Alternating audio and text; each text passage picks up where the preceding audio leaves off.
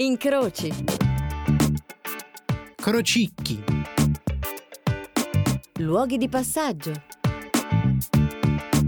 Intersezioni. Confluenze. Luoghi. Non luoghi. Crocevia. Crocevia. Crocevia. Storie dai luoghi di passaggio.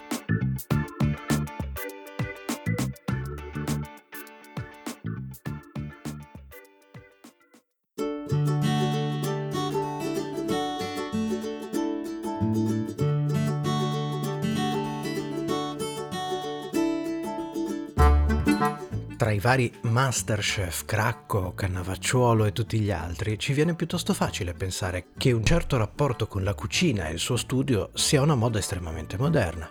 Ci piace fin troppo spesso pensare che certe cose siano figlie della nostra società contemporanea, considerando i nostri predecessori come una sorta di bambini, per usare termini gentili. Allo stesso modo ci pare che assurde crociate come quelle portate avanti dai difensori della cucina italiana che si scagliano ad esempio contro il kebab sia figlia della nostra moderna globalizzazione. E invece?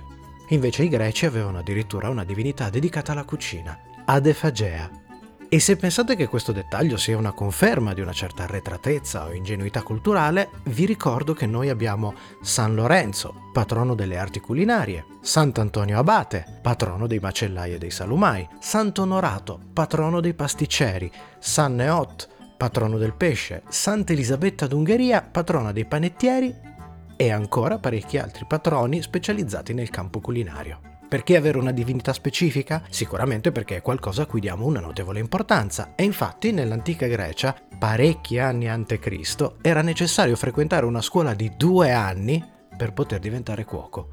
Quando poi i romani assorbirono i greci, divennero molto presto fan della loro cucina, al punto che Marco Porcio Catone, politico, scrittore generale, ai più noto come Catone il censore, e che tra le tante cose aveva combattuto in Africa con Scipione, ma poi ci aveva litigato per una questione di sperperi economici, si mosse contro le pietanze greche, colpevoli, a suo dire, di corrompere la purezza romana.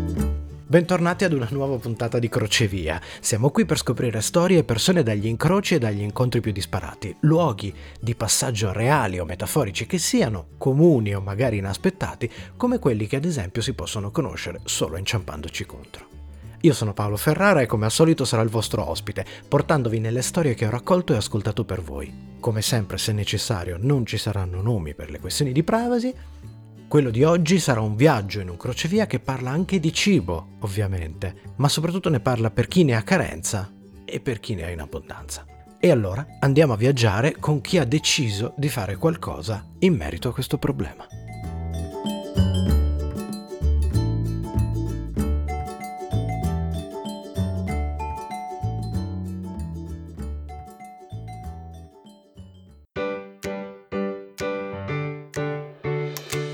Se vogliamo bene a qualcuno, preparare una buona cena è un modo splendido per dirglielo.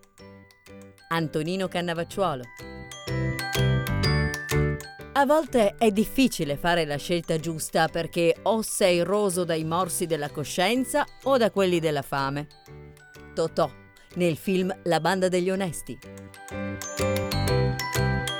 La vita è una scatola di biscotti. Hai presente quelle scatole di latta con i biscotti assortiti? Ci sono sempre quelli che ti piacciono e quelli che no. Quando cominci a prendere subito tutti quelli buoni, poi rimangono solo quelli che non ti piacciono. È quello che penso sempre io nei momenti di crisi. Meglio che mi tolgo questi cattivi di mezzo, poi tutto andrà bene. Perciò la vita è una scatola di biscotti. Haruki Murakami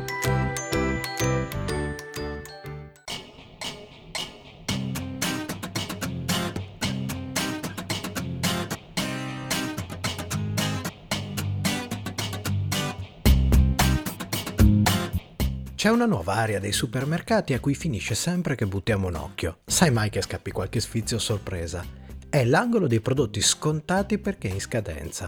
Stanno anche nascendo nuove app che ti permettono di prenotare e avere a prezzi scontati prodotti invenduti da forni, pasticcerie e altro. Il che è la palese dimostrazione dell'immenso spreco che giornalmente siamo in grado di generare nella distribuzione e nella vendita del cibo. Quante realtà tra supermercati, negozi, panetterie e bancarelle del mercato svuotano ogni giorno completamente i propri scaffali? Ci sono beni che diventano invendibili già nell'arco di 24 ore, altri che comunque rimangono invenduti fino al tempo della scadenza. In fondo, per permettermi di avere tanta scelta, quegli scaffali devono tenerli ben ricchi e pieni. Pensate ai negozi, supermercati, bancarelle, panetterie del vostro comune. Tutti, contateli. Se pensate anche solo a qualche chilo o qualche litro di prodotti buttati per ciascuno al giorno, vi potete rendere conto in fretta di quanto non ci voglia molto a trasformare quei numeri in tonnellate. Il che, certo, è un peccato, ma è un delitto assurdo se si pensa a quante persone fatichino a mettere insieme di che mangiare, anche sotto il nostro naso. È il motivo per cui alcuni, in autonomia, hanno avviato tentativi di donare i propri avanzi, mentre sono nate realtà come il progetto Fooding di Arci Torino che si occupa proprio di questo, ridistribuire le eccedenze, ma senza fermarsi qui. Quello di recuperare cibo invenduto o non più vendibile ma ancora consumabile e farlo arrivare a chi cibo non ne ha è un tassello di una scelta molto più ampia perché essere in una condizione per cui hai problemi ad accedere regolarmente al cibo è chiaro che significa essere in una condizione che ha tutto un intero iceberg di problemi sotto, che si manifestano anche emotivamente e psicologicamente. È per questo che l'atmosfera degli spazi organizzati con il progetto Fooding, come la cricca ad esempio, non è quella del cliché della mensa da poveri. I tavoli, parliamo ovviamente di prima del Covid, Qui vengono apparecchiati con le tovaglie e con stoviglie vere, non di carte di plastica, per portare in tavola, insieme alle pietanze cucinate con il cibo delle eccedenze, qualcosa di assolutamente necessario per chi si ritrova lì, accoglienza. Perché è facile sentirsi rifiuti quando si è costretti alla strada o al margine della società. Ci sono realtà all'interno di Fooding, come ad esempio l'associazione Minollo, che si occupano anche della ridistribuzione delle eccedenze alimentari alle famiglie, ma come dicevamo il grosso, anche per ovvie ragioni, ha a che fare con i momenti dedicati a cucinare e offrire uno spazio ai senza fissa dimora. Nell'esperienza della cricca, il quadro che è venuto fuori è quello di una prevalenza di uomini, composti per la maggior parte da persone che si sono ritrovate a vivere di nulla, persino ex imprenditori, soprattutto perché in una circostanza che li vede scoperti da forme di tutela. Insieme a loro, tra gli altri, per esempio, anche ex detenuti. Insomma, un insieme di diverse forme di povertà, sia strettamente economica che sociale. Molti non hanno una famiglia dietro o hanno una famiglia che li rifiuta o magari vengono da un brutto divorzio. E prima di partire con le conclusioni facili, proviamo a considerare come sempre che stiamo parlando di situazioni sfaccettate e che nel mondo reale la colpa raramente sta soltanto da un lato. O magari proviamo a chiederci se davvero sappiamo dire con certezza quale sarebbe la nostra reazione in certe situazioni. Siamo davvero sicuri che saremmo disposti ad accogliere nuovamente un padre, un fratello, un marito che ha commesso magari un delitto grave o un omicidio? E siamo convinti di poterci permettere di giudicare chi non è in grado di farlo. Il momento del pranzo, come abbiamo detto, è costruito anche per essere qualcosa di più. Si apre alle 12 e chi viene accolto per mangiare può rimanere fino alle 17. Considerate che i dormitori in media riaprono intorno alle 18, 18 e 30. Questo diventa così uno spazio conviviale, una tregua, e allora dopo il pasto giocano a carte. I volontari per esempio li aiutano a scrivere i curriculum oppure semplicemente parlano, discutono, possono riposare, magari dormire e poi a un certo punto c'è la merenda. Magari tra di loro si scambiano consigli, indicazioni, possibilità. Possono vedere film, sentire musica. I volontari, per esempio, qui cercano di chiamarli il più possibile per nome, non per cognome, nel momento in cui li contano per tracciarli. È una cosa necessaria perché ovviamente c'è un numero limitato di posti a disposizione. Questa cosa del nome, per loro, significa farli sentire parte di una comunità. E infatti finisce pure che qualcuno di loro diventa volontario a sua volta, che poi è una cosa che gli cambia un poco la prospettiva. Aiutando gli altri, si trovano a specchiarsi, scoprendo a volte una spinta per provare a rifarsi una vita. Insomma, questo è il tentativo di creare per loro una rete che garantisca ad ognuno una condizione di benessere che vada oltre quello del loro stomaco una rete di conoscenza che appunto possa aiutarti anche a rinascere, sempre che tu sia disposto a voler rinascere in qualche modo.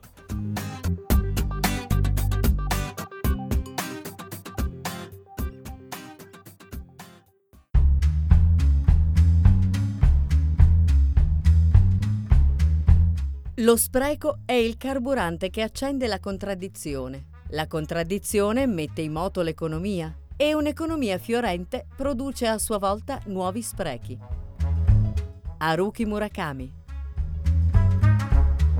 gli sprechi e la scarsa efficienza, sia nei processi di trasformazione energetica sia negli usi finali dell'energia, peggiorano la qualità della vita e dell'aria, ma accrescono il prodotto interno lordo.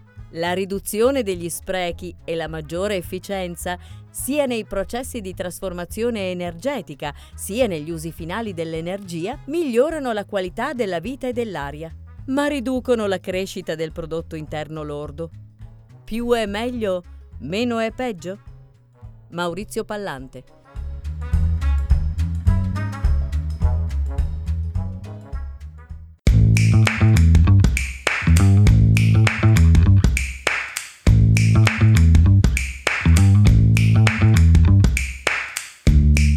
giovani in certe difficoltà e situazioni prendono altre strade, che nel peggiore dei casi coinvolge droga o criminalità. Gli stranieri spesso hanno più forza emotiva e carica per provare ad adeguarsi e se passano di qui lo fanno per pochissimo tempo.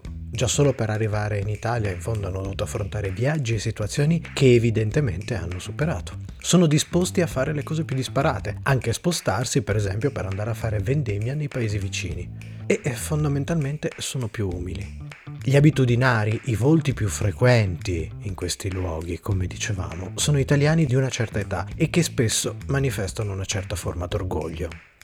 Anche le donne qui sono in numero limitato, per esempio per le madri ci sono molti aiuti e in generale hanno possibilità differenti come fare servizi di pulizie e altri lavori che sono per loro più accessibili. Tra le poche donne che passano di lì, per esempio, ce n'è una che viene solo per giocare. Al pasto non ha diritto perché in realtà ha avuto sia casa che pensione, ma è la socialità, è il combattere la solitudine, quello che ne interessa soprattutto quando viene qui. Spesso poi quelli che riescono ad avere accesso a qualcosa di più, per esempio chi riesce ad avere uno spazio nelle varie case comunali o ha accesso a determinati aiuti, si allontana anche perché improvvisamente si sente superiore agli altri. La percezione di sé ha infatti un peso fondamentale. Qui ce ne sono parecchi che alla fine hanno deciso di credere a chi nel corso della loro vita gli ha detto che erano incapaci, inutili, c'è un signore pugliese dei tanti venuti su a Torino in cerca di lavoro, ma che poi è rimasto senza. Arriva da una famiglia con un padre violento, di quelli che non hanno fatto altro che mortificarlo e ripetergli per tutta la vita quanto fosse una nullità. Ripetergli soprattutto che lui tanto nella vita non avrebbe mai fatto nulla. E così si è ritrovato con un pieno di rabbia dentro e soprattutto la convinzione che a lui non sarebbe mai stato concesso nulla di quello che la società ti dice che è il normale. Tolto il padre, poi altri legami familiari non ne ha o li ha molto fragili. Così quelle parole per lui sono diventate come una sorta di maledizione lanciatagli dal genitore. Una maledizione che crede non abbia fatto altro che avverarsi. E quando è stato licenziato a 40 anni, per lui questo non era che la conferma perché ormai a 40 anni si sentiva vecchio, si sentiva in una condizione impossibile per trovare un altro lavoro. Certo poi il licenziamento è colpa dell'azienda, ma come si può esserne sicuri? Lui, come tanti altri, raccontano versioni differenti della propria storia ogni giorno. Quelli come lui poi non amano socializzare con gli altri, non li sopporta, soprattutto quando vede quelli che si danno da fare, quelli che ci provano, quelli che cercano di rinascere. Ma la sua, non vi sbagliate, non è invidia. È che fondamentalmente non comprende la speranza, non comprende la volontà di ricominciare. Li guarda e pensa, persino con una certa superiorità. Io lo so che non ce la farete mai. Eppure, oltre quella frustrazione, quella resa, la rabbia che ha dentro non lo rende, come potreste pensare o come potreste aspettarvi, un personaggio bilioso. Anzi, molti come lui non lo sono. Per fare un esempio, ai volontari era sempre pronto a dare dritte e a dare consigli. La sua preoccupazione principale è che loro non si trovassero a fare i suoi stessi errori, che non prendessero una strada fatta solo di sbagli come la sua. In fondo si costruisce sempre una relazione in cui queste persone vedono i volontari, molto più giovani di loro, come dei figli surrogati, in qualche modo. Il fatto è che alla fine quelli come lui semplicemente si lasciano andare ed è come se la loro unica speranza diventasse quella di andarsene il prima possibile.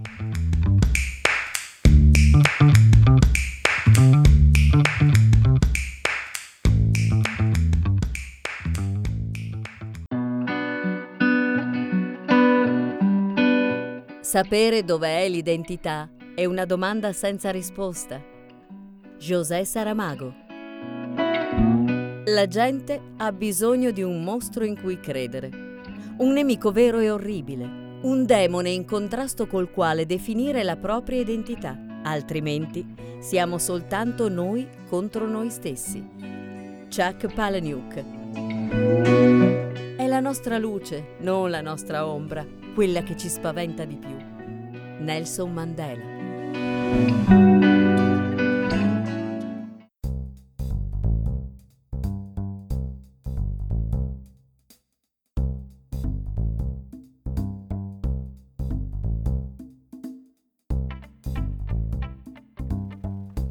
Abbiamo parlato prima dell'orgoglio, ma c'è un secondo sentimento che ci vive strettamente intrecciato, la vergogna. Per esempio gli ex detenuti non ti raccontano di venire dal carcere per paura di essere emarginati. Quello che hanno passato lì però li mette in condizioni di apprezzare quello che i volontari fanno per loro, così spesso loro sono i più socievoli e i più protettivi. Poi ci sono quelli che, tanti, la situazione non la accettano. Abbiamo già detto come le loro storie cambino ogni volta che le raccontano. Ma questo non vale solo con gli estranei. Alcuni di loro, ad esempio, non raccontano la situazione in cui si trovano nemmeno ai figli o alle ex famiglie. Se separati, per esempio, hanno anche un sacco di scuse e di occasioni per riuscire a tenere in piedi le loro bugie. E se pensate che il senza tetto, come sempre, sia una figura dai connotati precisi, con uno specifico identikit, magari fatto di barba lunga, capelli sporchi, aria stralunata e fluvi alcolici, beh, sappiate che come sempre state guardando soltanto una minima sfaccettatura del problema. Ce ne sono diversi che magari incrociate per strada e nemmeno riconoscete. Vedi ad esempio per strada due tizi che sembrano dei lavoratori freelance che se ne vanno in giro con il loro zaino per laptop sulle spalle per il centro di Torino. Come puoi sapere chi dei due in quello zaino ha un PC e chi invece ce lo ha vuoto o magari dentro ha le poche cose che gli appartengono? Quello zaino magari è retaggio del suo vecchio lavoro, ma lui ci tiene a far credere agli altri che nulla nella sua vita sia realmente cambiato. Capita addirittura che, non conoscendo la loro situazione, ci siano dei figli che magari finiscono per chiedere i soldi al papà, magari per una gita, magari vogliono comprarsi un nuovo gioco. E allora? E allora loro cercano il modo di farglieli avere. Magari si bruciano quel poco di reddito di cittadinanza che hanno, se ce lo hanno, si vendono quel poco che hanno, cercano qualsiasi occasione, qualsiasi meccanismo che gli permetta di far avere i soldi che il figlio o la figlia gli ha richiesto. Ma non lo fanno con dolore, non lo fanno con disperazione, anzi, riuscire a farlo è qualcosa che può persino commuoverli, perché il loro desiderio più forte è non deludere. E a seguirlo, il secondo, è quello di non essere peso. E quindi magari ti raccontano anche che fanno dei colloqui, che magari gli è arrivata un'offerta di lavoro, che però non esistono, perché in realtà non solo non hanno fatto il colloquio, non hanno nemmeno provato a cercarlo, un altro lavoro. E poi ci sono quelli che si accontentano, è difficile cambiare, ti abitui. Quando ci sei dentro non vuoi esserci, ma poi ci affondi così tanto che diventa persino difficile tornare ad ambientarsi ad una normalità che non riconosci più. Capita persino che qualcuno trovi casa, ma poi finisca per scappare perché ormai è incapace di ritrovarci una sua dimensione. E certo, poi ci sono anche quelli che creano problemi e pericoli, ma quelli, per fortuna, li si riconosce e allontana subito. Quel famoso zaino, che sì, in alcuni casi può essere quello per laptop, ma nella maggior parte dei casi è uno zainetto, come quello che utilizzavamo a scuola, per esempio, che sia quello con cui simulano una realtà che non c'è più, o qualcosa che hanno magari raccattato, diventa tutto ciò che hanno. Contiene poche cose, che però sono tutta la loro vita. Non lo lasciano mai. Il terrore che glielo portino via spesso li tiene persino lontani dai dormitori perché si sa che lì eh, le cose mentre dormi te le possono portare via e il furto del loro zaino per loro significherebbe una tragedia enorme. Difficile abbiano cose che valgano qualcosa in termini economici lì dentro, ma emotivamente quelle lise sacche assumono un peso tale che spesso non sono disposti a fare un cambio di quello zaino nemmeno quando i volontari o magari le associazioni vogliono regalargliene in cambio uno nuovo di zecca. E alla fine ancora tutto resta a loro ognuno sceglie la propria strada, se accettare di essere aiutato o se lasciarsi andare. E non c'è molto che tu possa fare con chi per primo non vuole neppure provarci.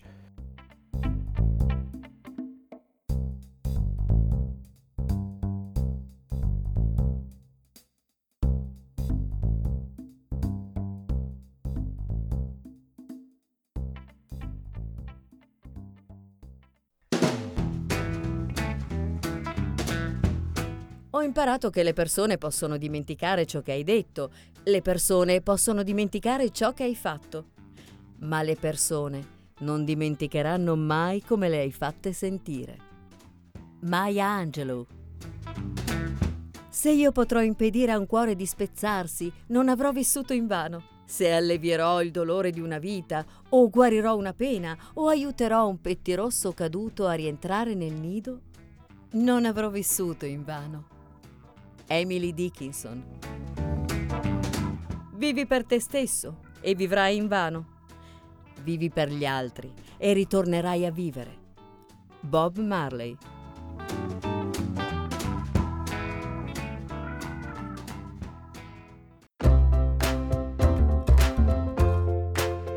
Il Covid ha avuto le sue conseguenze anche e soprattutto in quest'ambito. Fooding e le varie realtà coinvolte hanno potuto continuare la distribuzione del cibo, ma la componente sociale al momento è saltata.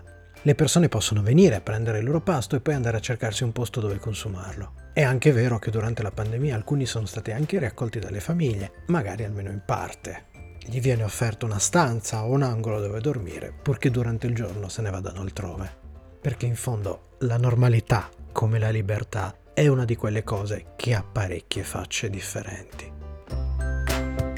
Io sono Paolo Ferrara e questo è Crocevia. Come sempre siamo al momento dei saluti, ma prima c'è quello dei grazie. Allora grazie ad Alessandra Prandi, la voce della sigla e delle nostre citazioni. Come sempre grazie a Radio Home, che è il nostro compagno di viaggio. Della sua squadra ringrazio sempre Irene Di Pietra, Calara Calavita e Edoardo Pivi per il supporto tecnico. Ovviamente ringrazio i miei compagni di viaggio di Sono Cose Serie, la nostra trasmissione sulla serialità 360 gradi, ovvero Michelangelo Alesso, che ha anche creato il logo di Crocevia, Matteo Il De Simone Maledetto e Fabrizio Cucci Cucci. Vi ricordo il sito www.sonocoseserie.it dove oltre alle nostre follie su serie tv, fumetti e oltre trovate anche i podcast di Crocevia. Vi ricordo ancora una volta www.doppiatori.it con due P e due T che è il nostro progetto web documentario seriale sul mondo del doppiaggio.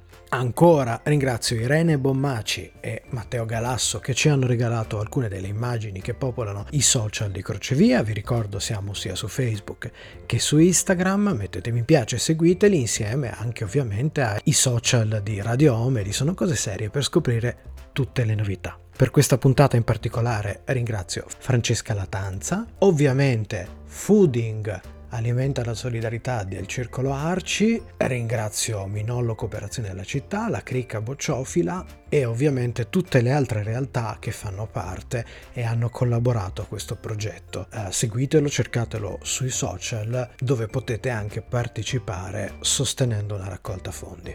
Se invece avete storie da crocevia che volete segnalarmi, potete farlo scrivendolo a paolo.ferrara-radiohome.it. Crocevia tornerà presto con una nuova puntata, sarà come sempre in onda alle 20.15 su Radio Home, giusto dopo Sono cose serie, e a seguire sempre su Radio Home nella pagina di Riascolta oppure in podcast su Spotify e iTunes, dove peraltro potete iscrivervi per scoprire ogni volta quando esce un nuovo episodio. Prendete il vostro zaino, preparatevi al prossimo viaggio, noi ci incrociamo al prossimo crocevia.